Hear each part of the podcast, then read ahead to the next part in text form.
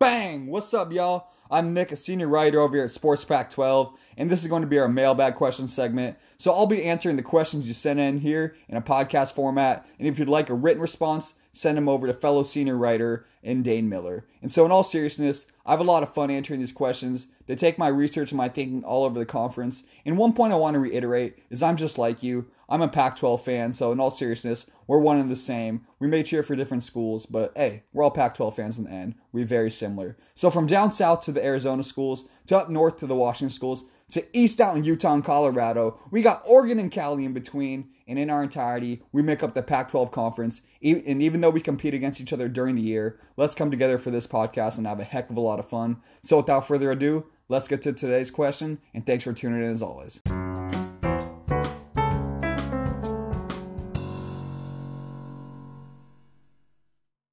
Happy Friday, y'all. You made it. You made it to the end of the week. I got a mailbag question for you to take you out, get you off to your weekend where you can drink some nice beverages, smoke a doob, whatever you got to do, you know what I'm saying, to relax, unwind, and chill in this interesting space of the world we're in. Have fun wherever you are. Spend time with loved ones. The same old gist and spiel I always give you. So today's question is in is from Austin in Denver, Colorado and he asks, How many wins will be considered a successful season for Karl Dorrell in his first season at Colorado?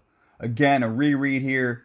Question from Austin in Denver, Colorado. First read was a little choppy. Let's try and smooth it out. So, how many wins will be considered a successful season for Karl Dorrell in his first season at Colorado? Pretty straightforward question. You know what to expect.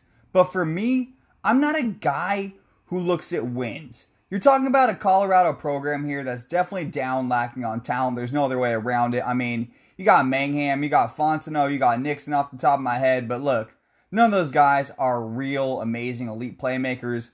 I believe in a list we did earlier this week, we had Lytle as the worst rated quarterback in the Pac 12. So, yeah, Colorado, in terms of winning games, that's not how you can judge a program of this caliber. How you can judge them is how they compete. And I often think this is what's lost in the world of sports. It's like, so if Colorado comes out and pulls a Kevin Sumlin like uh, freaking Arizona did last year, I mean, you can't just lose every game. I believe they lost like the last seven games of the season, and four or five of those were absolute blowouts. So if Karl Dorrell comes out and does that sort of thing, that is what I consider an unsuccessful first season, especially considering the given circumstances. No spring ball, lost Mel Tucker, I mean, just really, just not a great situation to walk into. Obviously, mixed feelings about him, but again, for me, it's going to be compete.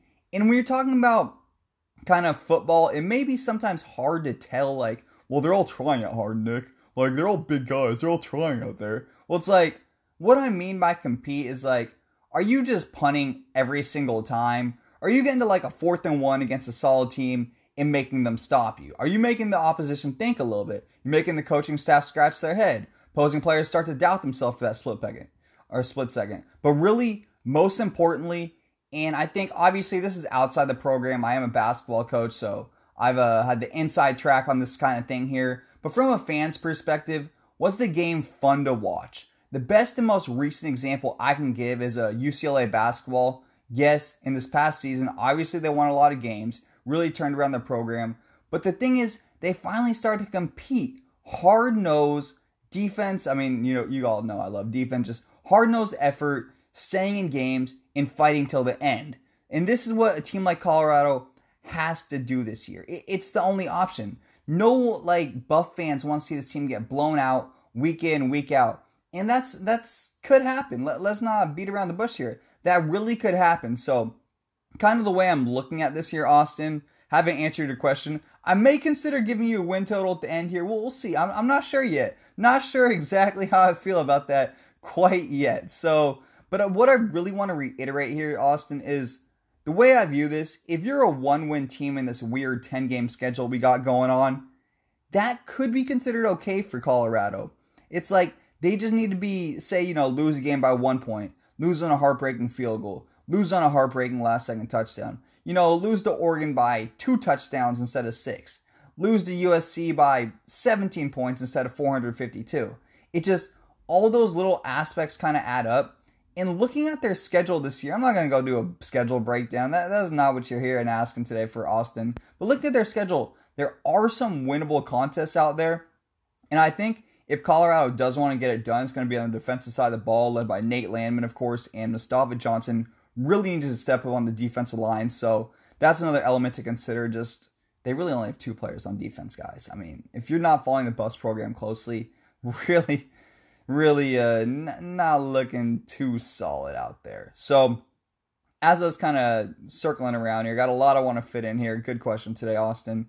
So, if they like win one game and like three or four of those losses are heartbreaking, then you know I say Karl Dorrell actually had a successful year. If he can keep the kids believing and keep moving the program forward based off whatever happens from there on out, then I consider that a, success.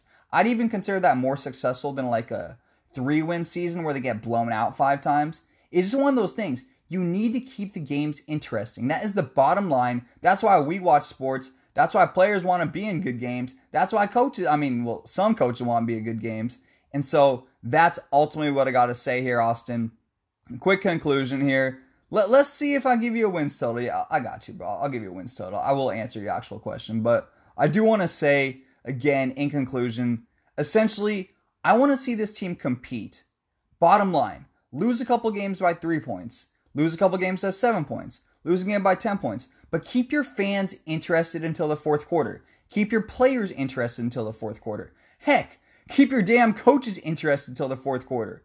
No one wants to see this crap where a team's getting blown out every single game. That is a direct reflection on the coaching staff, not the talent, especially at the college level. I mean, this isn't the pros where some teams are just better. Some teams have like Ndamukong Suh, Aaron Donald, Jared Goff, Rams. I know you had a bad year last year. All right, getting off my tangent here. So, in conclusion, they have enough where they should be able to compete every game. Are they one of the least talented teams in the Pac-12? Yeah, for for darn sure. Not not even like a question. But they have enough to win a lot of games, especially in a weak South. You got UCLA down there. You got Arizona. Utah's in a rebuilding year, so there's some very winnable games. I believe they also have Oregon State on their schedule now, as long as the WSU team, who not a lot of people know a lot about uh, so far this year. So you're looking at all those games, very winnable. They may be slightly overmatched talent wise, but gosh darn it, freaking compete.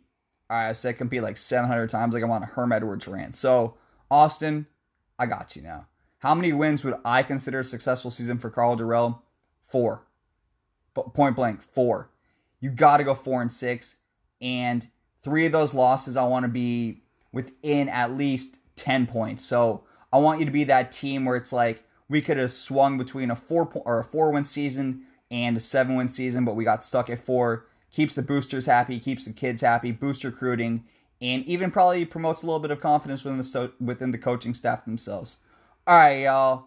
Have a great Friday. Thanks for the question, Austin. From Seatown to Denver. One love, y'all doses, and I'm off into the breeze.